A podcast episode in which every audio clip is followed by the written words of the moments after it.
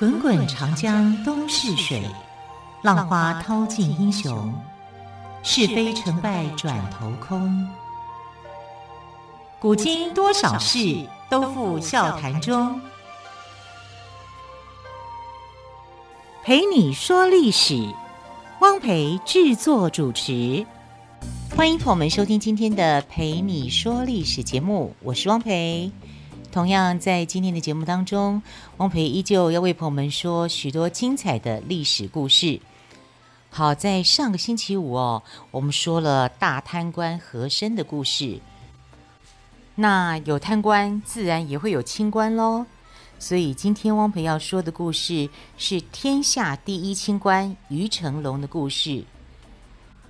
于是双钩鱼成龙，就跟我们的电影明星成龙的字是一样的写法哦。好，这于成龙呢，从小就聪明过人，但是他从来不会因此沾沾自喜，反而刻苦学习，立下了远大的志向。希望长大后能够为国家和社会做一番事。于成龙四十四岁的时候，被派到遥远的广西罗县做县令。罗县呢，地方非常的偏僻，又很穷困，到处强盗出没，非常的危险，所以没有人愿意到那里做县令。于成龙毅然告别妻子、孩子。只身来到那里。当时罗县刚刚死了一个县令，又走掉一个县令，城内加起来不超过十户人家，就连县衙也破败不堪。于成龙住在当地的关公庙里，因为条件太艰苦，没过几天，于成龙的衙役也都跑光了。面对这样的局面，于成龙的意志非常坚强。首先，他严惩强盗，使得罗县的治安渐渐好转。接着，他开始致力于生产事业。他不但亲自到田里帮助农民耕种，还在空闲时带领百姓修房子。罗县的经济很快就发展起来，百姓也过起安居乐业的生活。于成龙治理罗县的功绩引起上级的重视，于是他又被派往另一个穷苦的州担任知州。于成龙临走的时候，居然连旅费都拿不出来。罗县的百姓为他凑足了旅费，依依不舍地送他走。后来，于成龙又接连到各地做官，不管在哪里。他都兢兢业业，每到一地，他就会根据当地的情况，先打击犯罪，等到治安变好了，再带领百姓从事生产。而且于成龙断案如神，绝对不放过一个冤假错案。他认真的翻阅每个案件，只要发现疑点，就去重审。因此，百姓都称他于青天。于青天每次离任时，当地的百姓都会含泪送别。于成龙的官越做越大，但他始终保持清廉的作风，甚至把自己的官饷捐给当地的百姓，因此他的生活非常清贫。由于手头拮据。他外出做官，从不带家人同去。他和结发妻子整整二十年没有见面。再见到时，妻子已经是老太太了。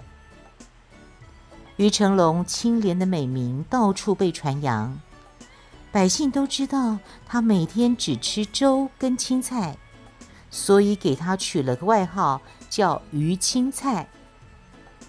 于成龙逝世后，人们在他的家里只找到一些冷菜和旧衣服。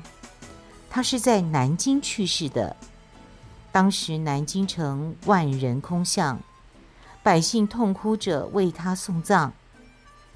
于成龙一生兢兢业业，一心只为国家、为百姓着想，自己没有得到任何的好处。康熙称他为天下第一清官。他死后，皇帝还破例亲自为他撰写碑文。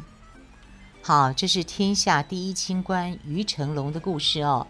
接着我们来说铁齿铜牙纪晓岚的故事。纪晓岚大家就不陌生了哦。纪晓岚他的名字叫纪云，字晓岚，在雍正、乾隆、嘉庆三朝都当过官。他天资聪颖，博览群书，能过目不忘。由于能言善辩。常常语出惊人，深受乾隆皇帝的喜爱。纪晓岚从小就能出口成章，被称为神童，以擅长对对子著称。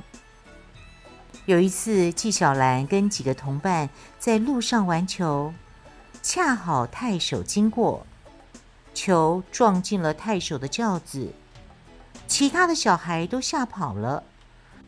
只有他毫不畏惧地上前去要球。太守觉得这个小孩很有趣，就跟他开玩笑说：“你要是能对上我的对子，我就把球还给你。”纪晓岚爽快地答应了。太守出的题目是：“童子六七人，唯你狡。”狡是狡猾的狡。只见纪晓岚不慌不忙地回答说：“太守两千担，独攻。”讲到这里，他就停下来了。太守以为他对不出来，谁知纪晓岚回答说：“要是您把球还给我，那就是独攻廉，廉就是廉洁的廉。如果你球不还给我，”就是独公贪，贪是贪心的贪。太守听他这么一说，不禁哈哈大笑，就把球还给他了。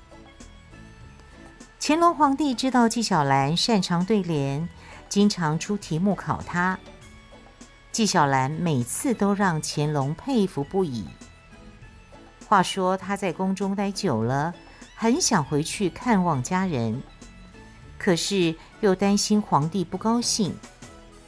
乾隆看出他的心思，就说：“我出个对子，你若回答得好，朕就准你回家。”然后乾隆就说：“口实心思，思妻思子思父母。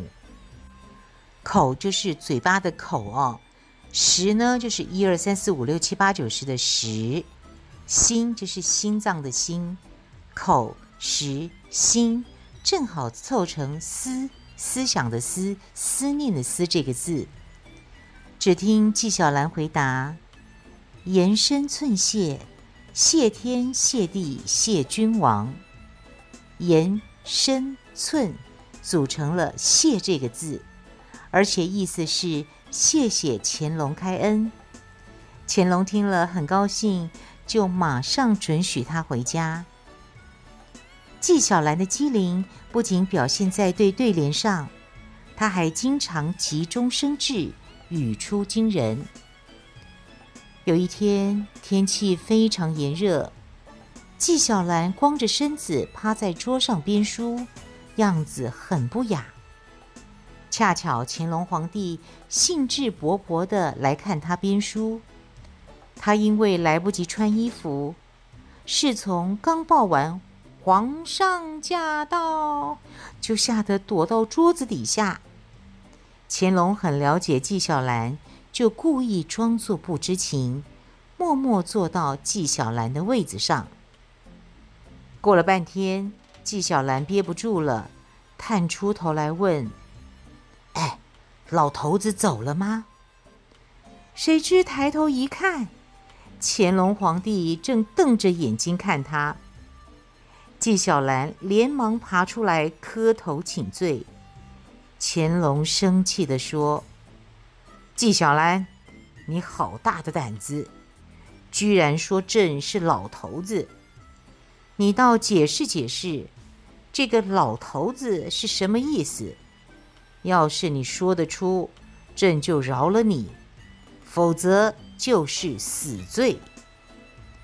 在这紧要关头，纪晓岚灵机一动，说道：“皇上，您可错怪我了。您想想看，人人都称呼您万岁，这不就是老字吗？您是国家社稷之首，不就是头这个字吗？”您是天子，不就是子吗？我说老头子，并没有说错呀。乾隆听了，就转怒为喜。纪晓岚被乾隆皇帝任命为编纂官，带领三百六十多名学者，花了十年的功夫，编了中国古代最大的一部丛书《四库全书》。好，听完了铁齿铜牙纪晓岚的故事，接着我们来听绍兴师爷的故事。在清代官场有句话是“无绍不成衙”，绍是绍兴的绍，衙是衙门的衙，意思是少了绍兴级的师爷出谋划策，衙门就很难正常运作。所谓师爷，又称幕僚。幕兵或幕友，是指没有官衔，以自己特殊的才能帮助官员处理事务的人。他们不领取国家俸禄，只是从自己服务的官员那里获取报酬。绍兴因为习文风气浓厚，科场竞争非常的激烈。有名谚说：一百个秀才中，只有十个人能做贡生或举人，剩下的人中有四十五个能平平淡淡度过一生，另外四十五个可能会过得很贫困，所以许多读书人不得不寻找其他出路。不少人选择学习三到五年的幕学，也就是师爷学。然后到各级官府应聘做师爷。举例来说，雍正皇帝的心腹田文镜有个绍兴师爷，叫做乌思道。他刚入幕时宣称，自己只要写一个奏折，田文镜在奏折上署名，就能够成为雍正身边的红人。田文镜问他奏折的内容，乌思道回答说。奏折内容如果被田文镜知道，就不灵了。过了几天，雍正皇帝接到一个奏折，说是要弹劾皇帝的舅舅隆科多。奏折上的署名是田文镜。当时百官都害怕隆科多的权威，没有一个人敢这么做。事实上，由于隆科多的骄横，雍正下定决心要惩治他。田文镜的奏折上的正是时候，雍正觉得百官中只有田文镜最明白自己的心意，因此在往后的日子非常重用他。后来雍正知道这个奏折是乌思道出的主意，就常常在回复田文镜的奏折里批复：“朕一切都好，你家乌先生好不好呢？”从雍正朝开始，绍兴师爷的名声慢慢达到鼎盛。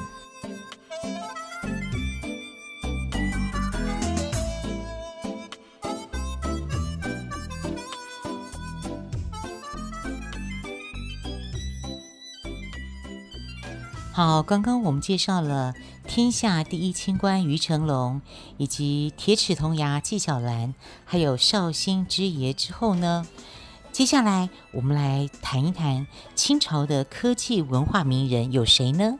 我们先来谈谈古典名著《红楼梦》。《红楼梦》是中国古典小说中最具艺术性跟思想性的一部著作，它深受各阶层人士的喜爱。据说，连乾隆皇帝也看过这本书，对他称赞不已。到了现代，那更不得了了。研究《红楼梦》的人越来越多，甚至还形成红学。世界各地都有所谓的红学家。说到这里，我们不禁要问：写就这样一部巨著的人到底是谁？答案是曹雪芹。曹雪芹名瞻，字梦阮，雪芹是他的号。由于他的爷爷曾做过康熙皇帝的伴读，也就是陪皇帝读书的人，所以康熙皇帝对曹家一直很优待。曹雪芹小的时候生活得很舒适，玩累了就看书，不断增长知识跟见识。可惜好景不长，在曹雪芹十三四岁时，因为宫里残酷的政治斗争，曹家失去靠山，甚至还被抄家。曹雪芹的生活一下子变得异常困难，吃不饱。穿不暖，这样的反差实在太大了。曹雪芹深刻感悟到，荣华富贵迟早都要化为乌有。于是，曹雪芹开始整天写诗作画，嬉笑怒骂，矛头直指当朝统治者。家人怕因此惹来祸端，就将他关了起来。据说这一关就整整三年。曹雪芹中年以后，家境一天不如一天，最后他不得不搬出北京城，住在郊外的一个小村子里。生活虽然很辛苦，但是曹雪芹始终没有放弃写作。很多人不能理解，一个人连饭都吃不饱了，还写书做什么呢？其实曹雪芹。正是在写作中得到他独有的乐趣跟满足。西元一七六三年的除夕夜，曹雪芹满怀忧愤地离开了人世，留下唯一的就是未完成的这本巨著《红楼梦》。好，听完了曹雪芹的《红楼梦》，接着我们来聊聊《聊斋》先生蒲松龄。蒲松龄字留仙，是山东淄川人。留仙，留下来的留，仙女的仙。留仙这个字很有意思，仿佛注定了蒲松龄的一生与仙有缘。蒲松龄的作品中流传于世、为后人称道的，就是以神鬼仙道为题材的短篇小说集《聊斋志异》。全书借妖狐鬼怪抨击封建社会的黑暗，同情纯洁的爱情跟人民的不幸，极富浪漫主义色彩。后人对《聊斋志异》的评价很高。作家郭沫若曾用“写人写妖高人一等，刺贪刺虐入骨三分”。来形容《聊斋志异》的文学功力和现实意义。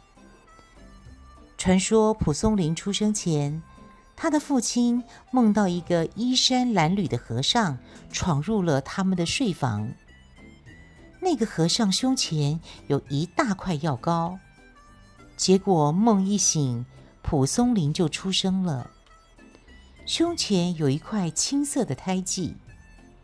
因而，蒲松龄一直认为自己是苦行僧转世，一生都与贫苦为伴。蒲松龄有两个哥哥，大哥、二哥的老婆都非常凶悍。父亲还在世的时候，他们就分了家。蒲松龄和他的夫人谦恭不争，只分到了三间破屋和二十亩薄田。因此，生活一直很贫困。蒲松龄从分家那个时候就开始创作《聊斋志异》，一写就是几十年。为了写《聊斋志异》，蒲松龄到处挖掘奇闻异事，只要有人讲故事，他就专心地听。对写作的热爱和执着，影响到蒲松龄的科举生涯。蒲松龄在考场上可谓是屡败屡战，屡战屡败，一直到七十二岁的时候才补了一个岁贡生的头衔。可以说，蒲松龄的一生有三大苦：书写的苦，生活过的苦，考试考的苦呀。传说有一次，蒲松龄开了一个茶摊，不收茶资。但是每个来喝茶的人都要讲一件奇闻异事给他听。现在看来，这像是后人杜撰的，借以凸显蒲松龄一生困苦。无论如何，蒲松龄为《聊斋志异》投入了巨大的精力，这一点是毋庸置疑的。西元一七一五年。七十六岁的蒲松龄在贫病中过世，《聊斋志异》这部伟大的著作，在他去世四十多年后才印成书籍，广为流传。好，聊完了蒲松龄，接着我们来聊扬州八怪之一的郑板桥。郑板桥是康熙朝的秀才，雍正朝的举人，乾隆朝的进士。他的诗书画被当时和后世的人称为三绝，他本人也被列为扬州八怪之一。